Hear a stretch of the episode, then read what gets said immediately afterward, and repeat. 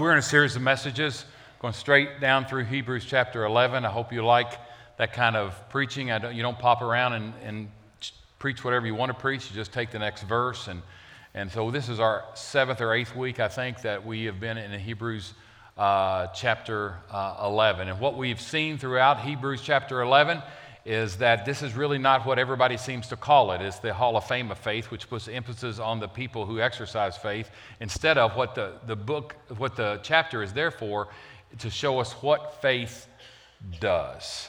And it teaches us what real and what genuine faith does. Faith is an action, faith is a verb. Faith is just not something that we have or we feel that gives us goosebumps. It's, it's an action and a verb in our lives. And all the way through Hebrews chapter 11, we get hit with that over and over and over again. We've learned in Hebrews chapter 11, we've learned this, that uh, in Hebrews chapter 11, Abel offered a better sacrifice and offered a better sacrifice than his brother Cain did. We learned that faith pleases God. We, we learned that Noah uh, built an ark even though he didn't even know what rain was, that, which means faith takes God at his word. Faith takes God, before there was ever such a thing as rain, the Bible says, the, the, the ground was watered by underground springs. God told Noah to build an ark because you're going to have a flood and didn't have any clue what a flood was, okay? And so uh, faith took God at his word and built an ark. Abraham had no clue where he was going. God just says, You go. You need to leave this country and go to the place I'll show you. Where are we going? I'll tell you when we get there. And that, that believing God, that trusting God is remembered. Uh, that Old Testament uh, example of trusting God is remembered in the New Testament. He believed God, didn't know where he was going, but he took God at his word, and that's what faith is. I've told you before, and I'm sure I'll tell you again faith is not in believing God, believing in God. Believing in God has nothing to do with the Christian life because the Bible says in James 2:19 the devils believe in God. The Bible says and they tremble. James 2:19, 18 somewhere along there. So people that believe in God will go to hell. But it's the people that believe God, that take him at his word. They are the believers. They are the people that have faith. We said last week that Abraham's wife Sarah, even though she was barren, she believed that God could do something in her life and she birthed a child. She believed the promises of God. She took God at His word. We said last week through the story of Abraham and Sarah, that was certainly an imperfect faith, but she's remembered in the New Testament. Uh, Old Testament faith remembered, uh, remembered back, looking back on that, and she believed God when God said, I, I will give you a son.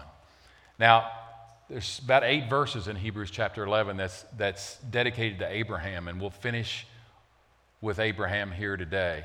Because in Hebrews chapter 11, verses 7 through 19, we read these words By faith, Abraham, when God tested him, offered Isaac as a sacrifice. Can I be dead level honest with you? I hate preaching this because I don't know if I could have done it. I'm just going to be honest. And I, I, don't, I don't like to preach things. I don't like to preach where I'm not living. And I don't know if I could have done it if God had told me to take Christopher or Levi.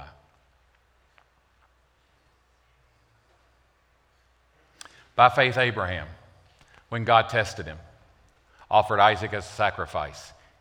He who had embraced the promise was about to sacrifice his one and only son, the promise of that child that God was now telling him to sacrifice, if you know the story of Abraham, Sarah, and Isaac. Even though God had said to him, It is through Isaac that your offspring will be. And now the circumstances of Abraham's life was I had to offer Isaac at an altar. Abraham reasoned that God would even raise the dead, and so, in a manner of speaking, he did receive Isaac back from the dead. So, in, in, in, in, in Abraham's mind, even though he was called to, to lay Isaac at the altar, he, had, he, he was called to sacrifice him. In his mind, The Bible says that he knew God would raise Isaac from the dead. God would keep his promise, but evidently he's going to keep it by raising Isaac from the dead. I don't know if I could have done that. This is, teaches us something about faith. These verses teach us something about faith. Faith trusts God even when the circumstances of our life seem contrary to his promises. Now, now, now rest with that a little bit. Faith trusts God even when the circumstances of our life seem contrary to what he has promised. Um, those circumstances for Abraham's life certainly seemed contrary to God's promise at that time, but he trusted God. One of the, uh, one of the biggest sins that I think we as Christians make is we lean on our own understanding. I think, I think it's one of the biggest things that hamper us and cripple us in our Christian life is that we lean on our own understanding because the circumstances of our life is there. They're right in front of us. And as human beings, we want to figure them out ourselves and, and, and, and get wrap our brain around them. And we're just told to trust God through that, even though the circumstances of our life don't look really good. The Hebrew writer here is teaching us that this is what faith does. Even when the circumstances of your life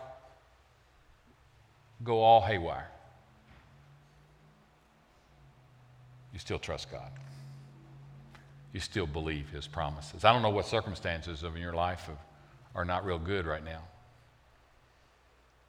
I had a woman in my office this week, and she's had a lot of stuff in her life. I don't know the reason for all the stuff. Uh, obviously, I've lived long enough to know that probably some of it was her fault, some of it was the fault of other people. Did God test her? I don't have any clue on when God tests and when just circumstances of life tests. I don't understand all of that. But she was in, a, she was in my office and she was reading me from her text message. She was reading me things that happened to her since she was three years old. This lady's probably 50. And she just started reading.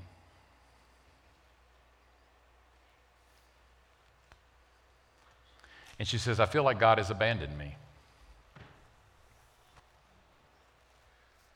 By the way, I got permission for this lady to say this, even though I'm not mentioning her name. She said, I feel like God has abandoned me. And the reason she feels like God felt like God has abandoned her is because of the circumstances of her life. And there was a lot of bad circumstances of her life. She's dealt with a lot.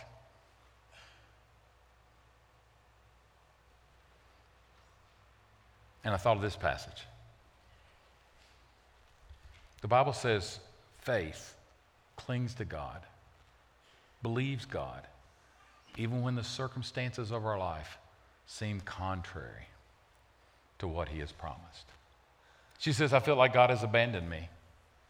Well, that right there is contrary to His word, right? He says, I will never leave you nor forsake you. Even though the circumstances of our life may look like He has, His word is yes and amen. We praise God for what He's done. We praise God for what He's promised. And faith clings to the promises of God no matter what the circumstances of our life may be. What are you going through right now? What are the circumstances? First of all, we should not be thrown off course by the circumstances because Bible plainly tells us that Christians are not promised an easy life. Nowhere. You just can't find that in, the, in, in God's Word. In fact, you, you, you find the contrary there. As I've told you many times, in this world you will have trouble, Jesus said. In this word, world, you will have trouble. And somewhere along the line, we've gotten the idea if we're a Christian that God will protect us and we'll go through life unscathed. But that is not the testimony of the biblical characters from Genesis all the way to the end of the Revelation. That is not the testimony that they give us. True faith believes God even when the circumstances of your life seem contrary to the promises that He's made you. I don't know what's going on in your life. Are you a widow? Are you a widower? Has your wife left you? Has your husband left you? Have your kids gone haywire? We could go on and on and on about the stuff that Christians go through. But biblical faith believes God despite the circumstances of your life that seem contrary to what He's promised. I hope this lady didn't think I was being a smart aleck, but in the middle of all of her, God has abandoned me, God is punishing me, da da da da da, heard it a lot. And I looked at her with hopefully a loving look on my face and, and said, um, Well, where are you going to turn to if not to God? Who's offering you a better deal? So, how does your life become better if you turn tail and run from God? How, how does that help your life? You feel like God has abandoned you. Well, that, that's obviously not the case because that would make him a liar because he says, I would never leave you nor forsake you. But how's your life helped by you just forsaking your faith and turn, turn back on God? How, where are you going to go, man? Where are you going to go? Faith clings to God no matter the circumstances of our life. And no matter if those circumstances seem contrary to what God has promised. Now, let's go back to verse 17 that we've already read. And it says, By faith, Abraham, when God tested him. I don't really understand God testing. Uh, he seems to test some people biblically. I don't know how much of the stuff that we go through in life are God's testing or just a result of the circumstances of life. Uh, can I, I've told you this before. When I look honestly at my life, most of the trouble I've gotten in in my life has been self induced. It's been, I didn't trust God, I backed up on God, I leaned on my own understanding. But can I tell you something? That no matter if it's God testing you or the circumstances of your life will test you, can I tell you that your faith will be tested? And my faith will be tested. I don't know the source of all that faith. I don't know the genesis of all that faith, and it doesn't really make any difference. But our faith will be tested.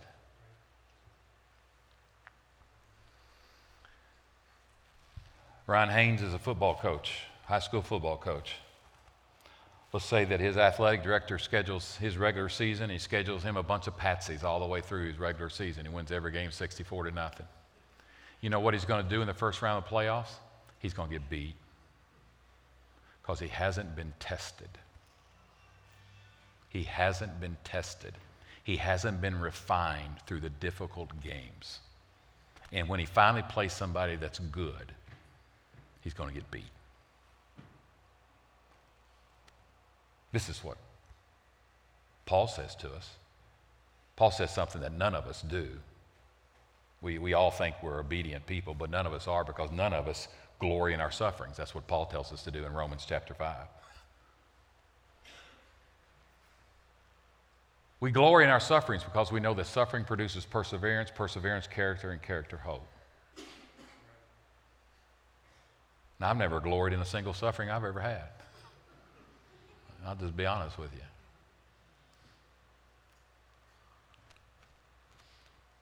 But I know, as a basketball, high school and college basketball coach, I know that our teams got better in the tough game. Well, let me, let me be honest with you. They either got better or they got worse. They, they, they either stood up to the test or they wilted. And we can do that in our life too. We can either stand up in faith to the circumstances of life and believe God through them, or we can turn tail on God and say, This isn't for me. I've seen people do both. I've seen people do both. So you know, you know that during difficult circumstances, you either get better or you get bitter. How many times have you heard somebody say that? And this is what we're talking about.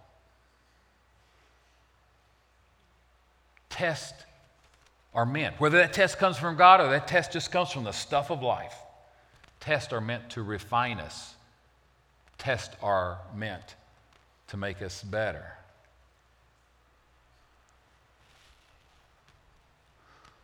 James writes in chapter 1, verses 2 and 3. Consider it pure joy, my brothers. I've never done that either. Consider pure joy, my brothers and sisters, when you face trials of many kinds, because you know that the testing of your faith produces perseverance. Most of you can look back, most successful people can look back on their life and they can testify today that through the difficult times in their life is when they grew. Most unsuccessful people, they wilted on those difficult times. And they stuck their head in the sand and said, Woe is me. Paul says, James says, when you face many kinds of trials, you need to rejoice because you know that the testing of your faith makes you stronger. It develops perseverance. James continues to say in verse 12 of chapter 1 Blessed is the one who perseveres under trial because having stood the test, that person will receive a crown of life that the Lord has promised to those who love him. Peter takes this same vein and continues in this in 1 Peter 1. Now, for a little time, you may have had to suffer grief in all kinds of trials. These have come so that the proven genuineness of your faith, which is of greater worth than gold, which perishes, even refined by fire, may result in praise, glory, and honor when Christ Jesus is revealed. Um, the circumstances of life are meant to make us better, they're not meant to make us bitter. The faith filled person will continue with the circumstances of life and continue to walk with God. Uh, admits questions, admits doubts, admits, I have no clue what's going on here. The faith filled person does not lean on our own understanding and does not make an idol out of our brain that we have to figure everything out the faith filled person, even amidst the circumstances of life, they cling to faith, they cling to God, even though the, what He's promised seems co- contrary to what's going on in our life. Now, how, when you're in one of these circumstances in our life, and I could call names of people out right now that are looking at me right now and call your situations out, and I won't. But people that are dealing with very difficult situations, the circumstances of life you have understood that in this world you will have trouble. And I could call out some atrocious circumstances that are going on in some people's life right now. You know, one thing I found out? No matter how atrocious my situation is, I can find somebody who's got it worse than I do. So, how do we deal with it? I thought of a secular statement. It's a secular statement, but it, it follows a biblical principle. What do we do when the circumstances of our life are, are just.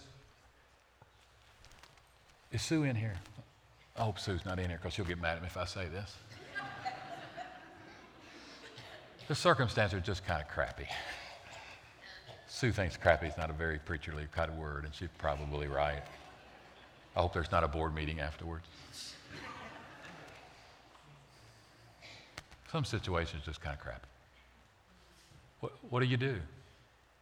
There's a secular statement, and it says to bloom where you are planted.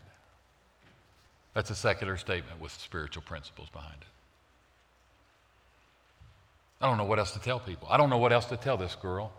I have no, uh, she can go to all the counselors that she wants to. There's no medicine that can be prescribed, there's no secret formula. I don't know what to tell the, the, the young woman in my office this week about all this stuff that's happened and that's all back in here.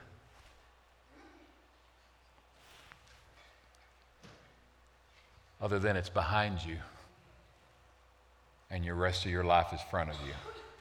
And you can choose to bloom or not. Bloom where you're planted. Do you know Joseph was planted in prison? Old Testament story of Joseph. He was of no, who suffered more injustice in their life than Joseph did?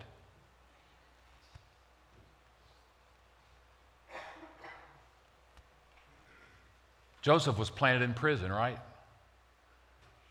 But he rose to the second command of all of Egypt. Moses was planted smack dab in front of the Red Sea and the Egyptian army behind him. It was a moment of faith and trust for him.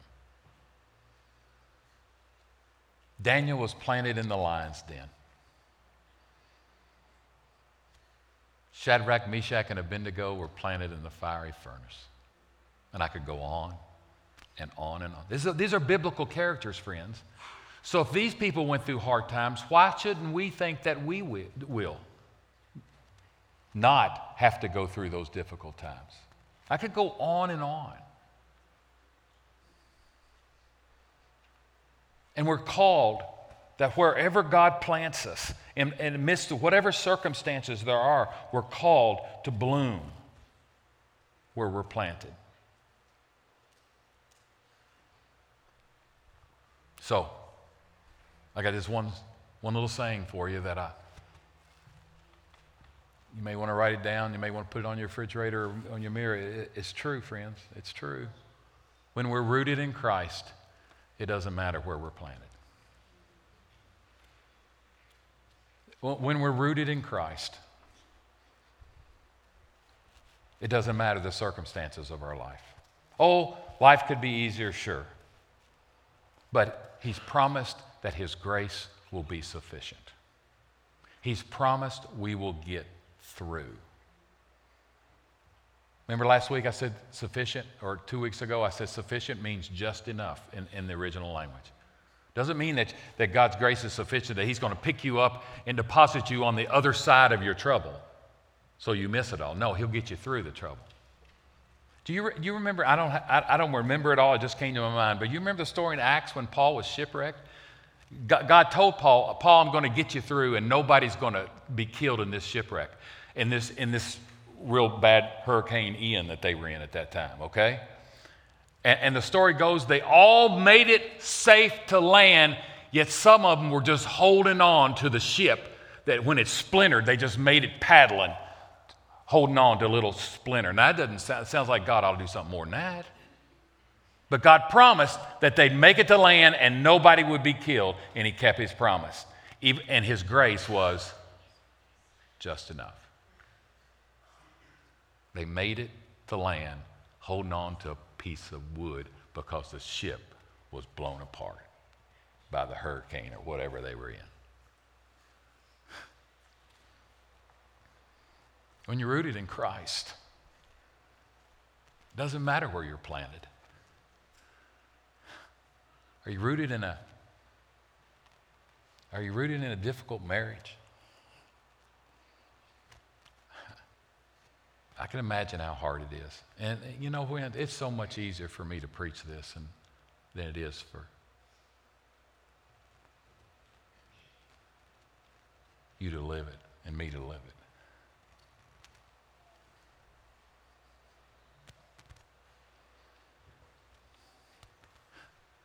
When we're rooted in Christ, it doesn't matter where we're planted. He's enough to get us through. I just can't stand it anymore. That's why I think, and this is a difficult thing, and I've had a lot of people call me out on this.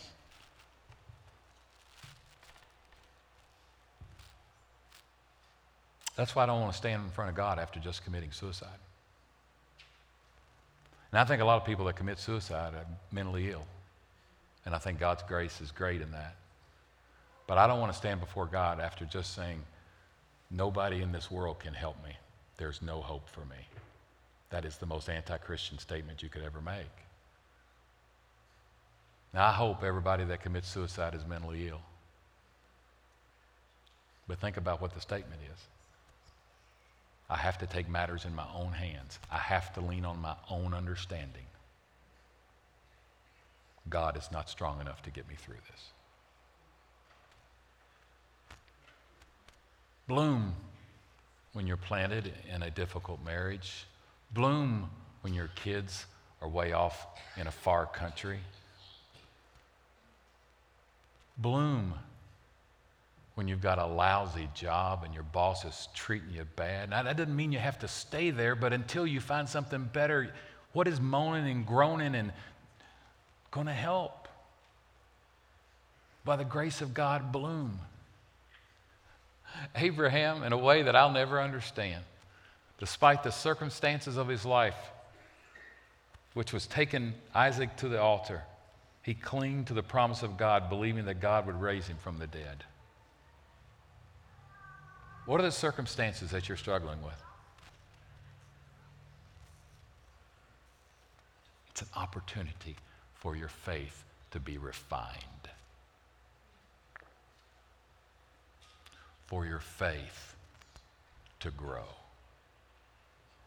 And after that situation is over, you will become more faith filled or you will become less faith filled.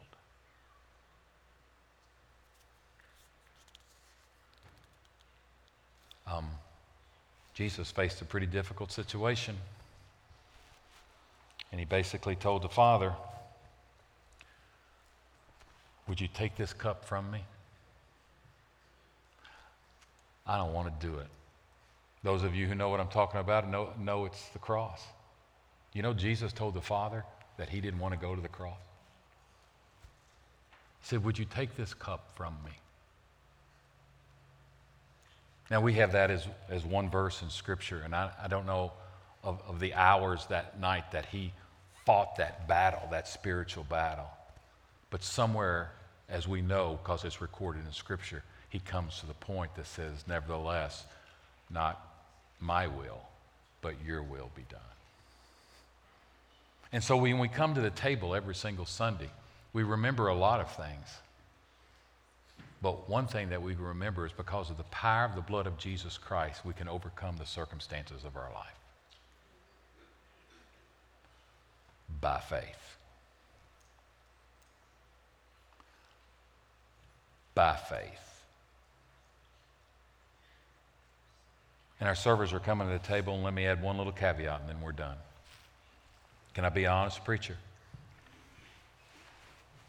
You, you may never see the fulfillment of God's promises in your lifetime.